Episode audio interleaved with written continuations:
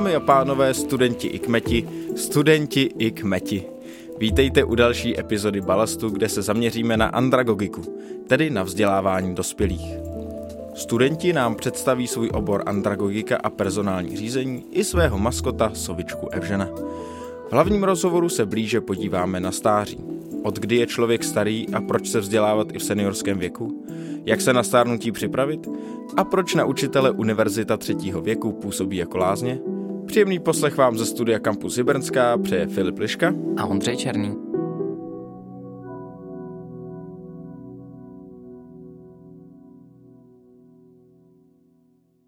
Začíná únorový díl a tradiční kalendárium. Sedí tady Karel Srnský. Dobrý den, ahoj. Nutno dodat kapitán florbalistů Filozofické fakulty. Nesmí chybět. A na seriál se poz- nám později připojí také Marek Kettner. Nutno dodat doktorant filozofie. A vrhneme se, jak je zvykem, na aktuality. Tentokrát to možná bude trochu slabší. Asi se na počtu akcí podepsal suchý únor. Kolik piv je normální vypít? Nepít je normální. Každopádně, co můžeme ještě předtím zmínit, je, že proběhl den otevřených dveří na Filozofické fakultě a můžeme asi prozradit, že v tomto měsíci se můžete těšit na naší reportáž z místa v rámci bonusu balastu. Což samozřejmě může být obzvlášť zajímavé pro zájemce o studium. Vřele doporučujeme. Co můžeme také doporučit, to je nová publikace z nakladatelství Filozofické fakulty a jde o knižku, která se jmenuje Politika lesa, debata o Národním parku Šumava v letech 1991 až 2010 a jimž autorem je Michal Hořejší z Ústavu českého jazyka a teorie komunikace. Tato kniha bude mít svůj křest 7. února v Českých Budějovicích. V Českých Budějovicích by chtěl žít každý. Cože? V kulturním klubu Horká Vana. A kdo by chtěl počkat, až přijde tato kniha za ním, aby nemusel jezdit do Českých Budějovic, tak bude i v Praze a to 6. března bude mít svůj křest v čítárně Unijazzu. A kdo by chtěl zažít krásnou horkou vanu s romantickým výhledem na zasněžené kopce, měl jet na lyžařský kurz do Beskyt.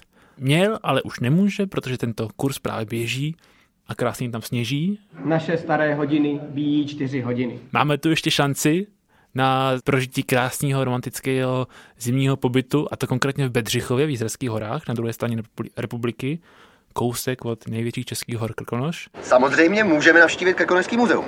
Mám tam bystu. A to bude probíhat kurz 26. 2. až 2. 3. Takže máte čas přihlásit se ještě do 10. 2. jsou otevřené přihlášky. Vetřelci a volavky. Možná znáte tenhle seriál sochaře Pavla Karouse, který rozebírá architektonické památky, nejen normalizace. Tak můžete se zúčastnit i komentované prohlídky s Pavlem Karousem, kterou bude pořádat spolek studentů historie Fábula Uteč, Lambertová! spolu s galerií hlavního města Prahy. Proběhne 19. února ve dvě hodiny a sraz bude kde jinde, než před hlavní budovou Filozofické fakulty na náměstí Jana Palacha. Pokud chcete zažít nějakou valentinskou romantiku na Filozofické fakultě, můžeme vám doporučit kurz Úvod do východního křesťanství, který startuje předvečer svatého Valentína 13.2. Je to kurz, který vede Marina Luptáková z Husické teologické fakulty Univerzity Karlovy a je to kurz, který se bude zabývat úvodem do pravoslavné teologie a pravoslavného teologického myšlení. Takže určitě zajímavý podnět, jak strávit mnoho večerů v letním semestru. Kdo před romantikou upřednostňuje raději nostalgii, tak můžeme doporučit druhého třetí zúčastnit se plesu Filozofické fakulty a Pedagogické fakulty, který se ponese v duchu 20. let. To znamená, sežeňte si oblek, jako měl velký Gatsby. Oháknul jsem se, vzal jsem si krásný šaty, takový světlý. A přijďte na, na Národní dům na Vinohradech. Studentský rozhovor se studentským reprezentantem, tentokrát je to student andragogiky a personálního řízení Ota Svátek. Čau Oto. Ahoj, ahoj. Oto, ty jsi sem přinesl maskota uh, andragogiky, tak posluchači ho v tenhle moment sice nemůžou vidět, tak nám ho popiš. Evžen je eh, takový jako náš artefakt studentský. Evžen, lovec žen, s neformálním půvabem. Posílá se už asi tři roky, mám pocit. Je takový jako putovní plšák, který vždycky dostanou prváci, aby je doprovázel prvákem a pak se zase dával dalším prvákům. Je to taková sova. Dobrý večer. Tady sova. Má brýle, takže jako i když je to sova, tak je to asi moudra a navíc tomu má ještě brýle, tak je to asi moudřejší a uh, Evžen se jmenuje a má rád Andragogiku a má i placku I love Andragogika. A takový fialový, fialovo-růžový uh, nevím, triko asi. Takový kabátek má. Samozřejmě moudrá sova Evžen to sedí k andragogice, že vzdělává všechny kolem sebe. Jo, jo. Se každopádně, kdo bych samozřejmě chtěl i vidět, komu by nestačil tady ten otův zevrubný popis, tak to pravděpodobně uvidí i na našich sociálních sítích, takže může tam pozdravit a podívat se na Evžena. Každopádně je to teda přesný odraz toho, co Andragogika dělá. Je to taková moudrá sova, která vzdělává všechny ostatní. Evžen je andragog, užívá si andragogiku, ale pro mě znamená Evžen eh, víc jako tu studentskou andragogickou, jelikož andragogika je jako samozřejmě jako studijní obor, není to jenom jako věda a, a, a praxe a, a všechno ostatní, co andragogika je, ale je to i studijní obor a pro mě Evžen představuje právě ten studijní obor té andragogiky a ty studenty, se kterými uh, tady studujeme. A když přeskočíme teda k tomu studentskému životu na andragogice, jak vypadá takový student uh, andragogiky? Co ho motivuje ke studiu? Studenta andragogiky, uh, aspoň, aspoň z, co jsem jako poslouchal z mojí zkušenosti, co znám i se staršíma lidma a hlavně teda s provákama, tak bych řekl, že je to člověk, který vlastně rád jako učí, ale, ale třeba ne děti, Uh, mám kolegyni, která, nebo spolužačku, která třeba přešla z, uh, jak jsem říká, preprimární, preprimární uh, učitelství, takže jako od školky vlastně skočila jako velký skok až jako k tomu vzdělávání dospělých. Všechno byly holky z naší školky Takže to si myslím, že je, je ten andragogický aspekt, jako člověk, který rád mluví a který rád asi vyučuje, lektoruje, ale třeba ne děti a třeba radši dospělí Myslím si, že je potřeba se zastavit u toho názvu Andragogika. Já, upři, já se přiznám, já jsem fakt dlouhou dobu nevěděl, co to je. A fakt, pak mi vlastně vyrazil dech to pedagogika, andragogika, ten základ, k kterému se možná ty dostaneš. Já jsem si původně myslel, že to je něco z Harryho Pottera. tam tahají takový ty... Andragory. Ta... A, andragory, přesně tak. Mandragora je velmi nebezpečná. Mandragoří křik má smrtící účinky. Mandragory, andragory, tak eh, kdybyste tady do toho měl trochu vnést světlo. Když se mě někdo zeptá a má asi, myslím, že je to univerzální zkušenost, když se jako kohokoliv, jakýkoliv studenta někdo zeptá, co to je andragogika, a pak já mu, nebo někdo mu řekne, no víš, jak máš pedagogiku a jako peda děti a gogika jako nějaký jako vyučování, řekněme. A andragogika je to samý, že to je jakoby andragogika a andra znamená dospělý. A lidi mají pak jako vytřený oči. Čili přátelé, toto jsem opravdu nečekal. To není tak zřejmý, no. Jo, no, e, takhle se to vysvětluje úplně nejjednoduše, jako nejjednoduše, co, co to znamená andragogika. Možná, jestli Filipa překvapilo, co je andragogika, tak mě teda upřímně třeba překvapilo to, že na Filozofické fakultě je andragogika spojená s personálním řízením. Já nevím, jak vy, ale pro mě, když se řekne personální řízení, tak si představím HR a nějaký korporát a úplně mi to nesedí k té atmosféře Filozofické fakulty. A asi by to byl ten poslední obor, který bych předpokládal, že na Filozofické fakultě může být. Tak jak vypadá tohle zajímavé spojení andragogiky a personálního řízení? Vzdělávání dospělých, když, když, si andrago, když budeme andragogiku chápat jako, jako vzdělávání dospělých. Dneska už je to hodně, hodně spjatý vlastně s tím biznesovým světem, s nějakým firmním vzděláváním, uh, nějakou jako řekněme, rekvalifikací. Samozřejmě v minulosti to mělo jako jiný implikace, že nějaká lidovýchova, lidi se vzdělávali, co to je demokracie za tetíčka Masaryka a tak dále. See and listen to the jungles of our human society. Ale dneska je to spojený, protože je to prostě jako nedílná součást, řekněme, nebo je to hodně jako komplementární, hodně se tak jako nahrává do karet navzájem. No, takže dneska vlastně v, v té praxi uh, je ta Andrejka hodně um, v tom business světě, v tom firmním vzdělávání a tak dále. A ten HR s tím taky jako souvisí. Máš nějakou představu, co pak budeš dělat? No, co by si chtěl dělat? No, uh, Mohutný nádech. Mo, ano, jo. To bude něco no, velkého. Ono, jak, jak moc malý pole andragogika se zdá jako vzdělávání dospělých, tak, tak to zní, a já jsem to možná i jako popsal takém úzce, tak ale úzký to není, protože jsou tam i vlastně ty starší dospělí, o kterých třeba budete mluvit, možná se to naskytne. Je to velký téma vzdělávání starších dospělých, tedy jako seniori a tak dále, e, nějaká příprava na stáří, pak jsou právě všechny ty to, to firmní vzdělávání a tak dále. A pak je nějaký rekvalifikační, uh, rekvalifikační kurzy, nějaký jako pořádání těch, těch lektorských aktivit všude možně v neziskovém, ziskovém sektoru.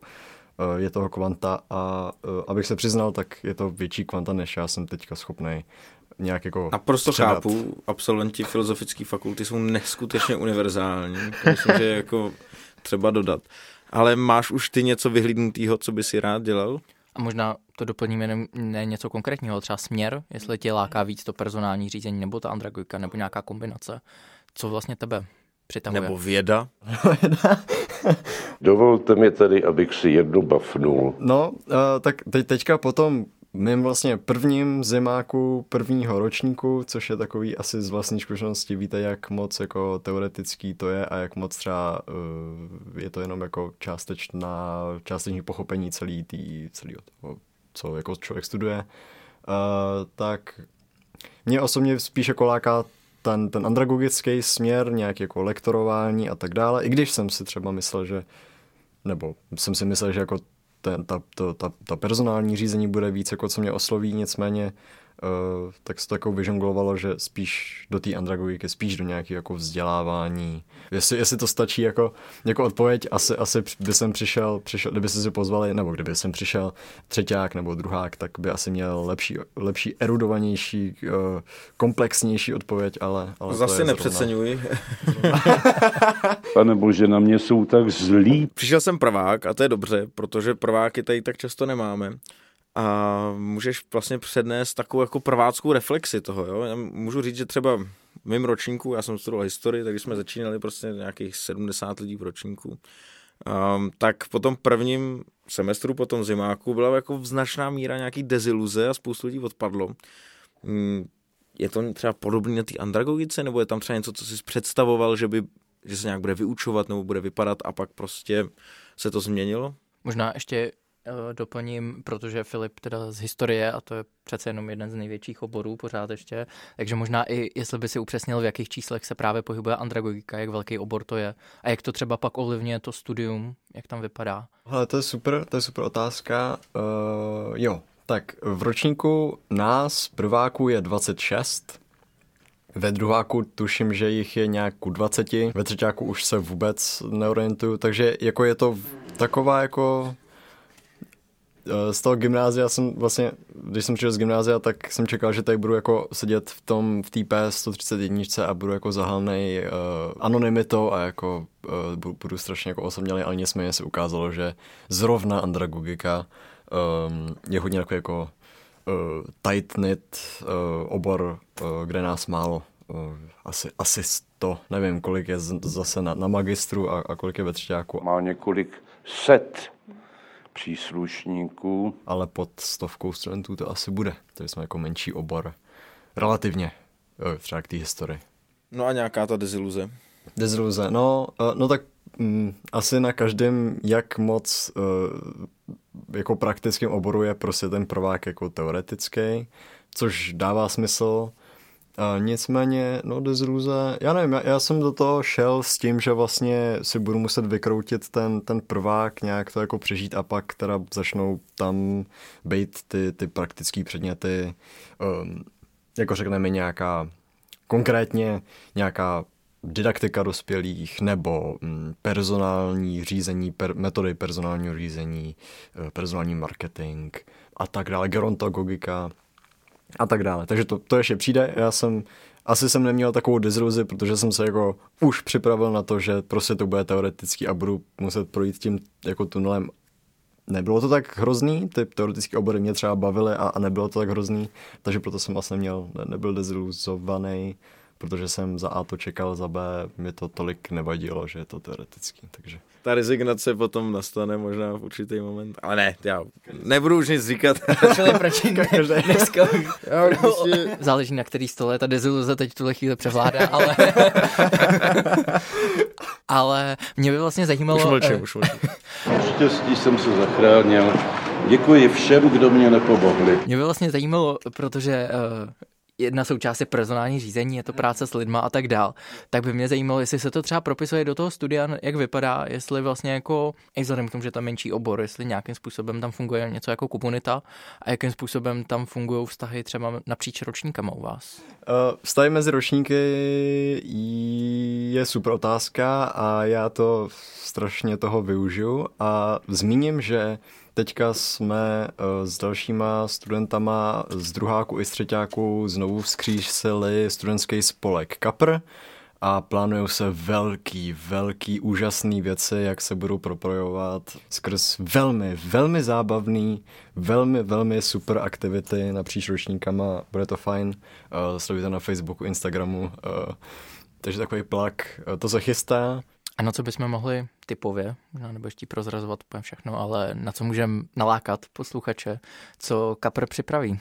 Vím, že se teďka v brzké době bude připravovat seminář o LinkedIn, jak, jak se to jako dělá, jak, jak proč si tam má člověk založit, jak založit, jak to funguje, takže to se připravuje. To je třeba jedna z akcí a pak se připravuje neformální neformální setkání uh, v hospodě, v podniku. Uh, takže takovéhle dvě akce se, se připravují, tuším, nejdřív. Takže Link, LinkedIn a pivo. Tomu se říká skvělá kombinace. Ruku v ruce, ruku v ruce, jinak to nejde. No. Ale LinkedIn a v podstatě pivo se dá nazvat networkingem, takže tady máme jo, perfektní, jo, jo, jo. perfektní kombinaci, takže uh, úspěch kariérní zaručen. Nepít je normální. Takže můžeme jenom vřele doporučit, ať se daří Kaprovi, ať se daří i tobě o to. Díky, že jsi zavítal k nám do Balastu a děkujeme to samozřejmě nejen tobě, ale taky Evženovi. Evžen taky děkuje, já taky děkuju.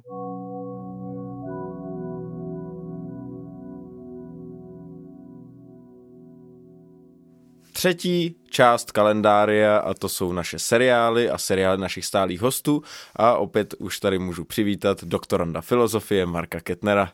Nazdar Filipe, čau Karle, nazdar Ondro, zdravím všechny. Tak je, těší mě, že tady můžeš s náma sedět v tuhle chvíli a těší mě ještě o to víc, že jsi přinesl seriál k andragogice. To možná bylo trochu zapeklitý téma pro filozofii. Filipe, andragogika pro filozofii není zapeklitý téma, protože máš výbornou příležitost se vrátit k jednomu z prvních filozofů. K filozofovi, kvůli kterému se vůbec filozofie rozdělila na dvě velké části, na předsokratovskou a posokratovskou. A z toho je jasný, že budu mluvit o Sokratovi, který byl vlastně takový první filozofický andragogik. Když si rozdělíme to slovo andragogika, tak máme tam agogé a andros. Agogé je vedení nebo řízení a andros koho čeho může. A Sokrates byl takový první filozof, který doopravdy se snažil řídit nebo vést ty aténský muže. A e, samozřejmě je o něm známý, že nenapsal nic, ale spíš byl takový filozof performer, filozof mezi lidma. A snažil se, jak on sám říkal, takovým zvláštním způsobem, který mu říkal majeutika, ty může přivést k tomu, aby doslova porodili svoje nejlepší myšlenky. Když jdou chlapy na jedno, nikdy to není jen jedno. Takže jako ta jeho andragogika bylo takový, nebo ta jeho původní andragogika bylo takový porodnický umění, kdy se snažil prostě v tom rozhovoru s tím mužem nebo s tím dospělým člověkem vyhmátnout nebo přijít na to, jako jakou dobrou myšlenku ten člověk sobě má a teď mu prostě pomoct porodit. A jak všichni známe, obzvlášť my muži, tak porody se neobejdou bez velkých bolestí a když si pak člověk čte ty dialogy, tak prostě mozek úpí, duše eh, se musí skutečně velice namáhat. Myšlení bolí. A to se snažil pak zachytit Platon v těch jeho dialozích. Takže první takový filozofický andragogik, který se snažil muže dostat z krizové situace, kdy mají tu myšlenku a neumějí porodit, tak byl Sokrates. No a když to nebudu zlehčovat, tak myslím si, že je to vlastně docela užitečný umění, protože občas možná všichni si přijdeme, že jako máme něco skoro už na jazyku, že prostě nějak jako tomu světu máme co říct, něco jako nás napadá, ale neumíme to dostatečně přesně vyjádřit, sformulovat. V, opravdu No, leze to z vás jak z klupatý deky. Byli bychom rádi, kdyby se s námi třeba někdo takhle pobavil. Takže si myslím, že to vlastně byla docela užitečná věc. Tak už jen otázkou, co se zrodí z hlavy kapitána florbalistů Filozofické fakulty Karla Srnského v jeho seriálu Kalokagátia. Z mé hlavy se Filipe nezrodí Aténa, ale k antice nebude daleko, protože Marku, navážu na tebe možná ještě lépe, než se mi to podařilo se Serenem Kierkegaardem a budu také mluvit o Sokratovi, protože je to právě Sokrates, ty jsi to už řekl, stál u počátku andragogiky. A já bych se podíval, jak už bývá v mém seriálu, tradicí, jakou roli přikládal Sokrates sportu ve vzdělávacím procesu. A je to role nemalá, Marku. To můžeme demonstrovat na příkladu Xenofana. Ten nám ukazuje, která Sokrates dokazuje svému příteli Epigenovi, že dobrý tělesný stav je lepší než tělesný stav schátralý. Nepít je normální. V žádném jiném zápase, ani v žádné jiné činnosti na tom neproděláš. Vycvičíš-li lépe své tělo. I tam, kde se zdá, že upotřebení těla je nepatrné, totiž při myšlení. I tam, jak každý ví, mnozí dělají velké chyby. Právě proto, že jejich tělo není zdravé. Sokrates svým žákům doporučuje pohyb uvědomělý, a to tedy sport. Pohyb neuvědomělý, to je například pohyb při práci nebo při jiné fyzické námaze, která je bezděčná, to je pro řeky podřadné až méně cené. A takový pohyb nezlepší ani tělesnou schránku, ani mysl. Zároveň se sportováním, říká Sokrates, by se to nemělo přehánět a měl by se tomu přistupovat ve zdravé míře. A ukazuje to znovu v ústavě Platon, kdy Sokrates hovoří s glukónem. Ti, kteří se věnují výlučně tělesnému vzdělávání, se tím stávají mnohem surovější, než je třeba. A ti, kdo muzickému umění příliš dávají důraz, stávají se zjemnělými daleko víc, než aby je to mohlo zdobit. Proto je třeba podle Sokrata zvolit zlatou střední cestu. Kýtej zlatý hetriku! A mezi těmito dvěma extrémy najít si svou skulinku. A nejlepším příkladem toho můžeme to doložit jeho výrokem toho, kdo nejlepším způsobem směšuje s muzickými uměními umění gymnastické a podává je v duši v nejpřesnější míře, bychom správně označili jako člověka na nejvyšší míru muzicky dokonale vzdělaného a harmonického. A pokud i vy, milí posluchači, chcete být vysoce vzdělaní a muzicky harmoničtí, mám pro vás jedinou radu. Zapište si vedle kurzu na Palachovi v Celetné, ve Vorošilské, na Příkopech i nějaké kurzy ve sportovním centru Hostivaři. V druhé půlce se standardně bavíme s odborníkem z daného oboru, tentokrát to bude andragogika. A tím eh, hostem, který k nám přišel dneska, je pan doktor Michal Šerák. Dobrý den, pane doktore, a vítejte u nás v Balastu. Dobrý den, děkuji za pozvání. Pane doktore, vy se hodně zabýváte aktivním stárnutím, pro seniorskou edukací, vzděláváním starších dospělých. My se tu také budeme hodně bavit o stáří. Já si vybavu, že v jednom svém rozhovoru jste říkal, že stáří je vlastně takový konstrukt tak jde hledat hranice, co to stáří vlastně je.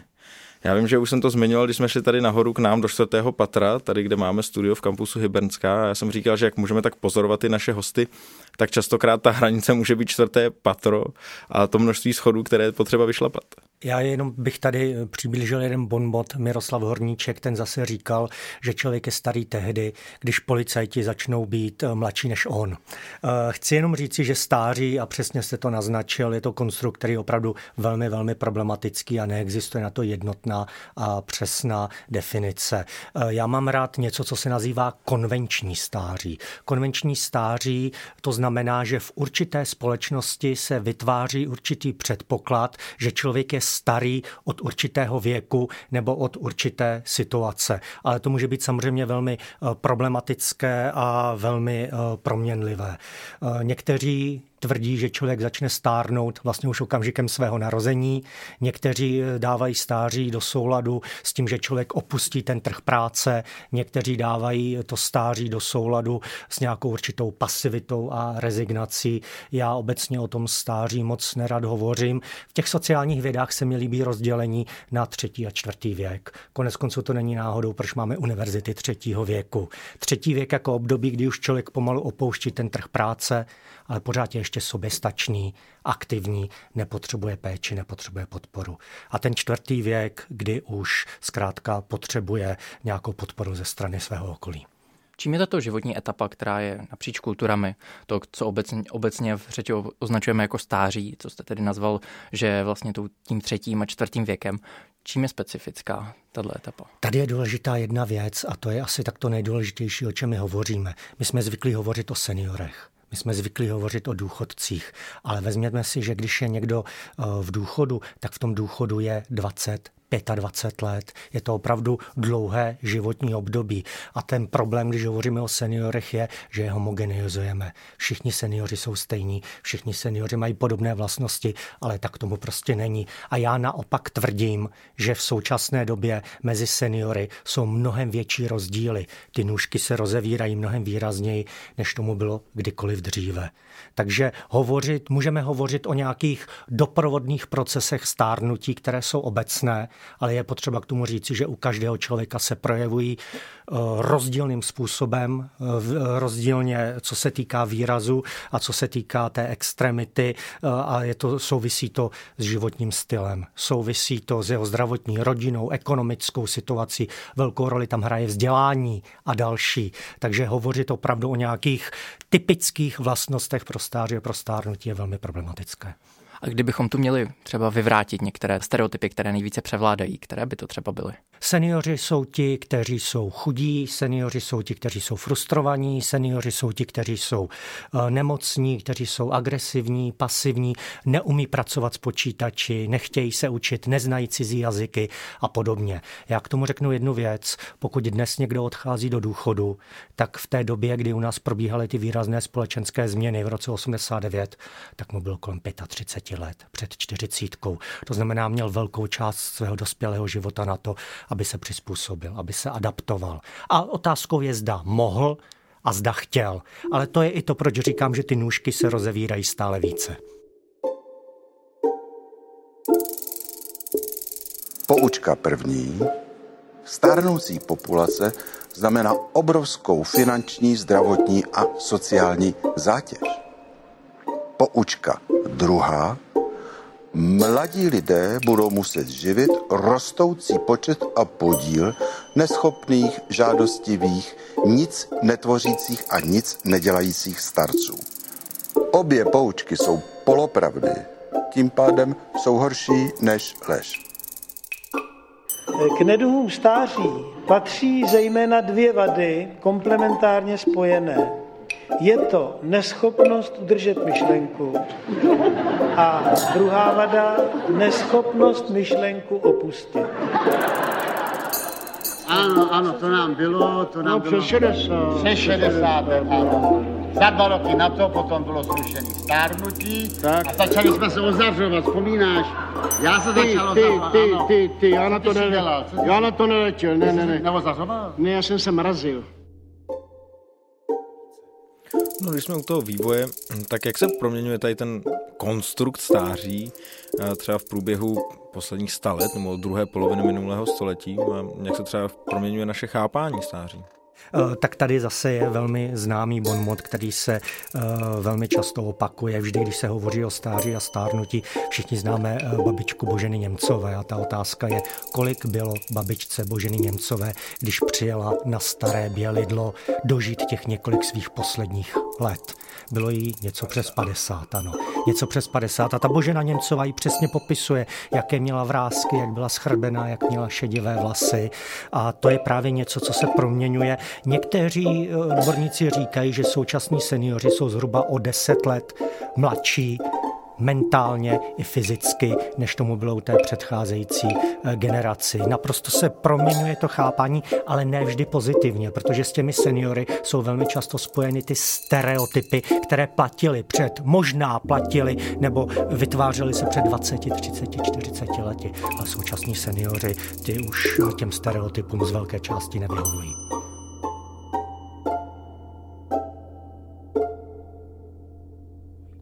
No, když jsme u těch stereotypů nebo možná nějaké typizace, tak častokrát seniori nebo stařešinové, když to tak nazveme, plnili takovou společenskou roli určitých mudrců. Proměňuje se i tenhle pohled v poslední době?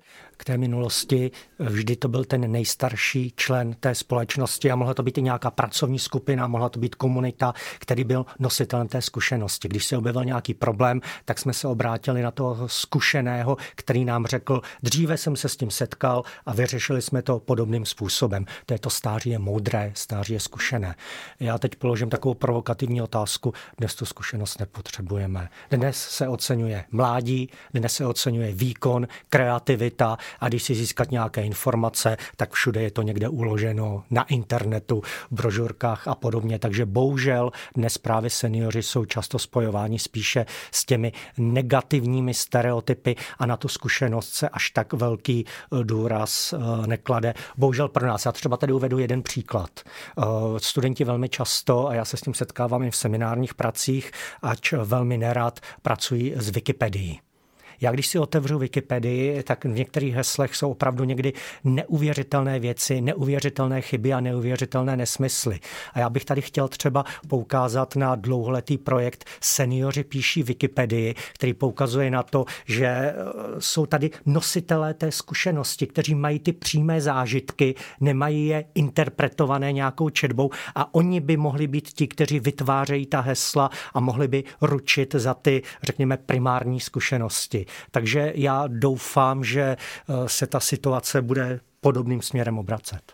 A jakou tedy pozici mají dnešní seniori, kteří už, jak jste to sám řekl, žijeme v době, která se orientuje na mládí, na rychlou přizpůsobivost, flexibilitu, učení se novým věcem a už třeba tolik se nehledí na právě na tu zkušenost, kterou typicky právě byli nositeli, ty starší lidé, tak eh, jakou roli hrají v té dnešní společnosti nebo co přináší té společnosti? Co přinášejí té společnosti, to je opravdu velmi taková zajímavá otázka. Můžeme hovořit o tom, co by měli přinášet té společnosti a co reálu přinášejí. Například je poukázáno, že je mnoho mladých lidí, kteří ztrácejí přímou zkušenost s tím stářím, s těmi prarodiči, protože buď to nemají prarodiče, Eh, prarodiče stále ještě, prarodiče stále ještě pracují, anebo co ještě častější, ve chvíli, kdy je tady ten vnuk, vnučka, tak prarodiče už jsou v takové zdravotní situaci, že vlastně nemohou plnit roli té babičky a dědečka. To je něco, co naší společnosti hrozně chybí a konec konců můžeme poukázat na stále častější takové projekty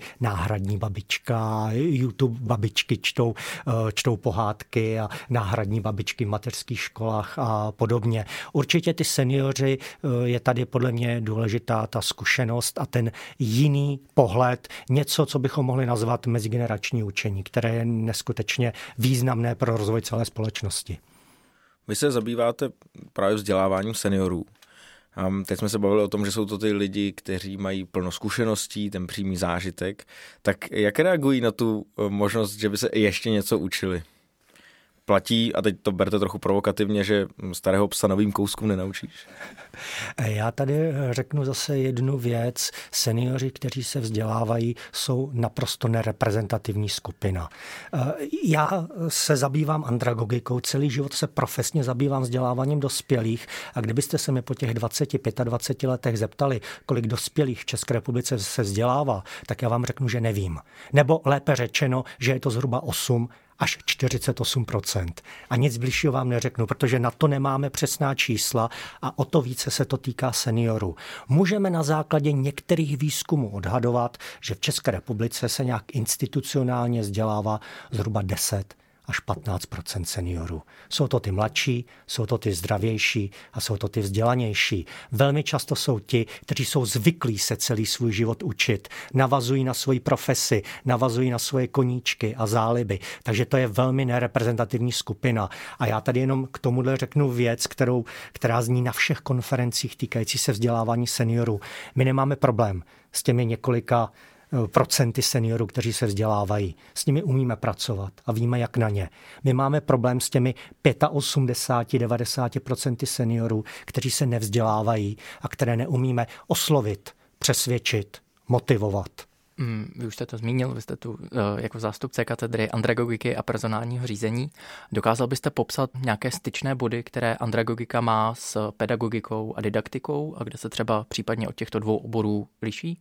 Ano, tak o didaktice bych eh, nehovořil, protože to neberu jako samostatnou vědu, je to nějaká disciplína v rámci andragogiky a pedagogiky. A vy jste tady vlastně naznačil to téma, které kdybych dokázal zodpovědět, tak jsem genius. Je to téma, které je řešeno 100-150 let a které se nedá zodpovědět, především proto, že vlastně neexistuje jednotná definice toho, co je to andragogika a co je to pedagogika. Je jednoznačné, že obě dvě ty vědy se týkají vzdělávání a mají společný základ. Terminologii, metodologii, některé metody a další. Ale potom ty další rozdíly my, když se pohybujeme v našich humanitních a sociálních vědách, tak platí jedno pravidlo. Na žádnou otázku se nedá odpovědět, je to za A, za B, za C. Tak a ne jinak. Vždycky záleží na tom, jaký má konkrétní autor názor. A třeba co se týká té andragogiky, tak bych vám tady mohl říci minimálně čtyři různé definice toho, co je to andragogika. Všechny by byly platné, všechny by byly zdůvodnitelné a každá by byla úplně jiná. Takže ten vzájemný, v zásadě bych mohl říci, pedagogové tvrdí, že andragogika je součástí pedagogiky jako pedagogika dospělých. Původní andragogové tvrdili, že se jedná o naprosto odlišné disciplíny, které mají společný základ, ale jinak se od sebe velmi výrazně odlišují. Já jsem příznivcem takového toho trendu, který je vidět třeba v anglosaských zemích a dostává se i k nám, že hovoříme o nějakých education, science, vědách o vzdělávání, a v rámci, které vytváří nějaký společný základ, společná východiska a v rámci toho potom můžeme vidět rozdílné specializace, jako je andragogika, jako je pedagogika, jako je gerontagogika a další. Interpretace a balancování, to je nám tady v balastu velmi vlastní.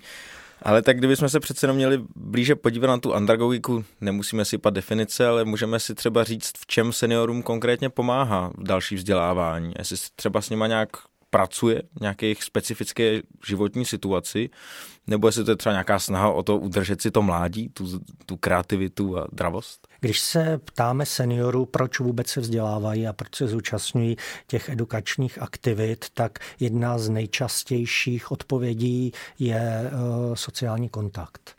Já často slychávám i takové odpovědi typu, typu eh, proč chodím na tu univerzitu třetího věku, abych měl vůbec důvod mluvit, abych měl vůbec důvod třeba ráno stát, obléknout se, udělat, udělat se hezkou a podobně. Takže ten sociální kontakt, ten tam hraje hodně velkou roli. Udržet krok s dobou, udržet krok s dobou, získávat ty aktuální znalosti a informace, procvičovat mozek, procvičovat paměť, procvičovat ty své kognitivní schopnosti a velmi významná je tam i kompenzační funkce. Když jsem byl mladý, něco mě zajímalo, něčím jsem se chtěl zabývat, ale ta životní situace mi to neumožnila a teď tedy se k tomu vrátím a konečně studuji třeba tu filozofii, nebo tu psychologii, nebo tu medicínu a podobně. Teď mě k tomu napadá, my jsme tady v minulém díle měli psychologii, jak moc terapeutickou roli naplňuje právě andragogika ve vztahu ke starším lidem? No, já bych nehovořil o terapeutické roli andragogiky, já bych hovořil spíše o tom, jakou roli plní to vzdělávání, ta účast na těch vzdělávacích aktivitách a ta opravdu působí velmi pozitivně právě, že, je tam, že se tam rozvíjen ten sociální kontakt, že člověk má pocit, že ještě něco zvládne, že je užitečný, že něco dokáže. Já třeba mám tak takovou zkušenost. Máme za sebou dva covidové roky a univerzity třetího věku na to velmi často reagovaly tím, že zkrátka zavřeli, protože to nešlo fungovat. Úplně jinak zareagovala Univerzita třetího věku na Vysoké škole ekonomické, která prakticky obratem přešla do online vzdělávání a bylo to prezentováno, jak to bylo úspěšné, jak to bylo skvělé. A já jsem od několika svých studentů slyšel takovou zkušenost, a my jsme tam přestali chodit. Nás to nebavilo. My na tu univerzitu třetího věku nechodíme proto, abychom se dozvěděli něco nového, ale abychom se setkávali. A potom, když tady u nás na hlavní budově na Palacháči skončí vždycky v pátek přednášky univerzity třetího věku a vybíhají ty eh, seniorské studentky a volají na sebe, jdeme na kafíčku a jdeme na vínku a holky, jdeme se projít, tak tady je přesně právě vidět, eh, jaký prvek to vzdělávání hraje a že to, že já se naučím něco něco nového. To ne, že by bylo nedůležité, ale možná je to až sekundární. A je třeba tohle něco, co právě odlišuje andragogiku od pedagogiky? Protože u pedagogy je primární právě to vzdělávání. Ty malé děti nebo studenti chodí do školy právě proto, aby se něco naučili, aby se připravili na ten život. Ostatně tak je to i vlastně obsahem ta příprava na, na budoucí kariérní život. Zatímco u té andragogiky je to třeba sekundární k buď už profesnímu životu, nebo právě, jak jste říkal, v tom uh, seniorním věku, třeba právě k těm společenským kontaktům. Abych to možná ještě zúžil a doplnil, vlastně kdybyste mohl třeba naznačit nějaká specifika, která ve výuce musíte měnit. Vyučujete třeba normální studenty No, to znělo, to znělo špatně. To znělo, Kdo je to normální student? Když vyučujete studenty, jako jsme my, 20 leté, nebo jestli vy, když vyučujete právě na univerzitě třetího věku, jak vlastně měníte tu výuku? Já jenom tady, abych reagoval na tu první otázku, nerozděloval bych právě primárně mezi tou andragogikou a pedagogikou, ale mezi tím vzděláváním, vzděláváním seniorů a vzděláváním jiných věkových, profesních a dalších skupin a samozřejmě, že velká část vzdělávání dospělých má čistě instrumentální charakter charakter a čistě instrumentální zaměření. I když zase na druhou stranu, když se zeptáte průměrného dospělého Čecha, na otázku vzděláváte se, vzdělávali jste se v posledních 12 měsících? a když vám odpoví ano a vy se ho zeptáte proč, tak více než polovina z nich vám odpoví, protože musím protože jsem musel. Zaměstnavatel mě k tomu donutil nějaký zákon a podobně. Takže ten přístup je v tomhle velmi problematický. A když jste se ptal na ta specifika, eh, mám rád jedno číslo, které miluju a říkám ho všude, kam přijdu. Eh, pokud se podíváme na výsledky eh, reprezentativního šetření Adult Education Survey týkající se vzdělávání dospělých, tak nám z toho vyplývá, že 88% dospělých v České republice nemá motivaci se vzdělávat, nechce se vzdělávat, nechce se učit. A to jsou ti, kteří se nevzdělávají, anebo ti, kteří se vzdělávají, ale z donucení. U seniorů tomu tak není. Jak jsem říkal, že je to nereprezentativní skupina, tak já si troufnu tvrdit, že 100% seniorů, kteří se vzdělávají, tak se vzdělávají, protože oni chtějí. A ten rozdíl právě z hlediska toho přístupu, z hlediska toho zájmu, z hlediska té aktivity je, myslím, poměrně dost výrazný a dost jednoznačný. A říkám, každý andragog, každý člověk, který vzdělává dospělé, tak mi potvrdí, že vzdělávat seniory, to, je, to, to jsou lázně, to je za odměnu. Úplně šťastný, že můžu přednášet lidem, kteří eh, vědí, co chtějí. Možná, že v tom věku už i vědí, co nechtějí. A tím pádem si skutečně vybírají jako exkluzivní věci, které je opravdu zajímají. Já se strašně naučím taky, protože jsou to pamětníci. Část mluvím já, ale část mluví oni, protože oni mají ty zážitky, oni mají ty zkušenosti. Když mluvím o dokumentu, tak oni ty dokumenty viděli v premiéře v 60. letech.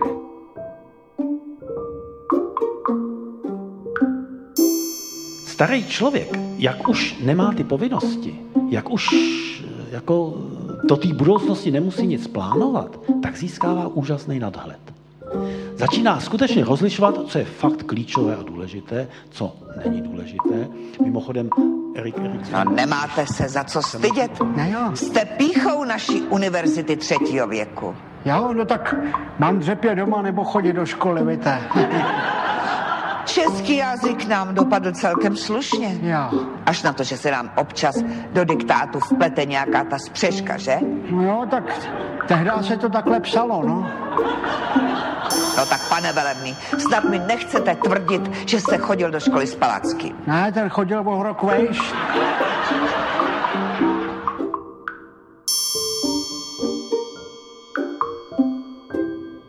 Když už jsme teda takhle andragogiku, respektive celkově vzdělávání rozšířili, jakým způsobem do toho vzdělávání promlouvá mezigenerační dialog? Jakým způsobem se dá pracovat napříč generacemi a má to nějaké přínosy?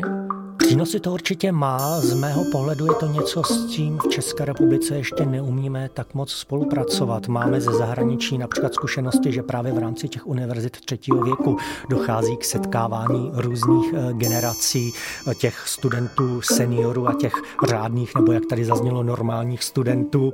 U nás... Já se omlouvám. ale já vám rozumím, je to v pořádku. Eh, u nás je to zatím opravdu, se to jenom zkouší, ale máme třeba zkušenosti zkušenosti, máme třeba zkušenosti s některými vzdělávacími institucemi, které propojí prarodiče a vnoučata, čili je tam to mezigenerační učení ob tu generaci a ty výsledky jsou opravdu velmi, velmi dobré z hlediska toho, jak se eh, rozvíjejí, jak se rozvíjí ten vztah, jak se rozvíjí to vnímání třeba i toho seniorského věku a podobně. Mám tady třeba jednu zkušenost, nevím, zda to stále ještě platí, ale ještě před pár lety v Maďarsku byla povinnost, že každý, kdo chtěl absolvovat eh, třeba střední školu nebo vysokou školu, tak jak jsou u nás odborné praxe, tak tam byla povinnost odpracovat určité penzum hodin v dobrovolnické činnosti, v dobrovolnických aktivitách. A mám právě zkušenosti o projektech, kdy ty studenti středních a vysokých škol vzdělávali seniory. Třeba uh, výuka počítačových dovedností, že ten student přišel k tomu seniorovi domů a eh, face to face ho učil pracovat s tím počítačem v prostředí, které tomu seniorovi bylo blízké, kde on se cítil jako doma, cítil se tam bezpečně, na tom vybavení, na které byl zvyklý a jednak to učení se bylo mnohem efektivnější a mnohem rychlejší a jednak potom i u těch studentů se objevily úplně jiné názory nebo menší zastoupení těch stereotypů vůči těm seniorům, vůči těm starším.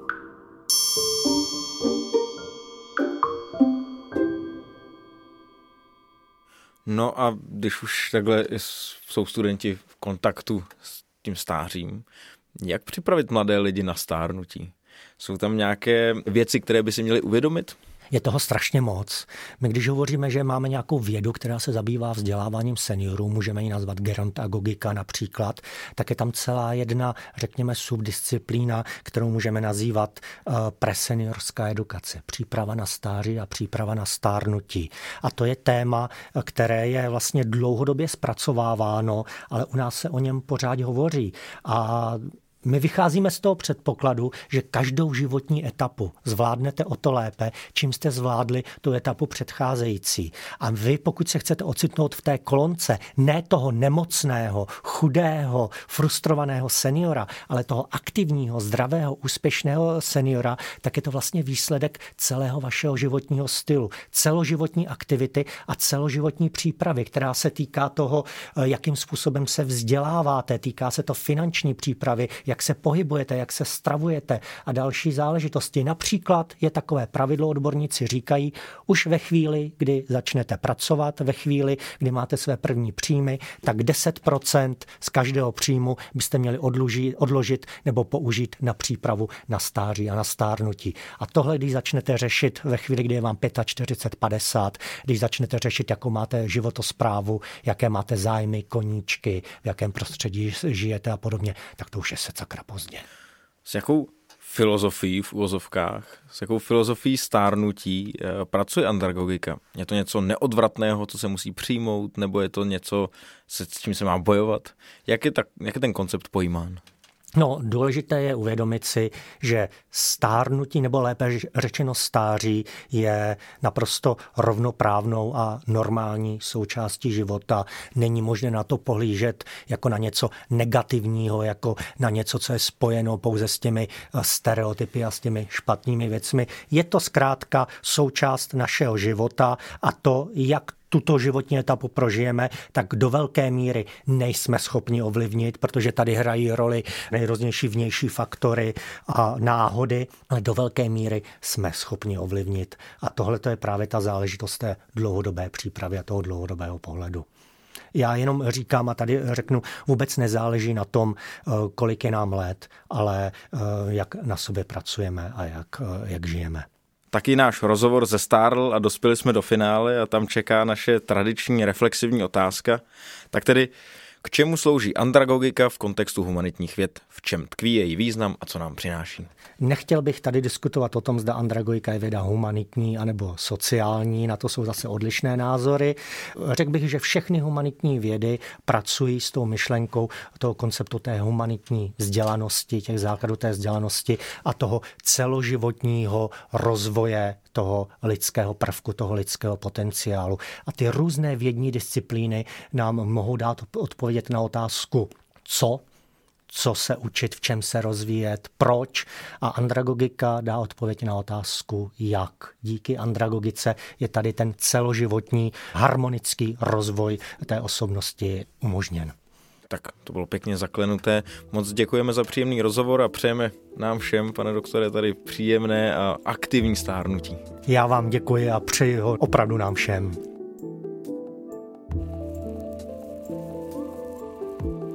Tato epizoda balastu sice končí, ale svoje stárnutí si můžete zpříjemnit dalším balastem. Stále běží náš mimořádný seriál Balast v těžišti k prezidentské volbě, kde se přesouváme k hodnocení konečných výsledků.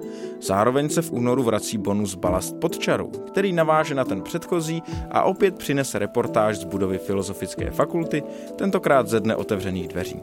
Ideální pro všechny zájemce o studium, kteří se na tuto akci nedostali, ale nejen pro ně.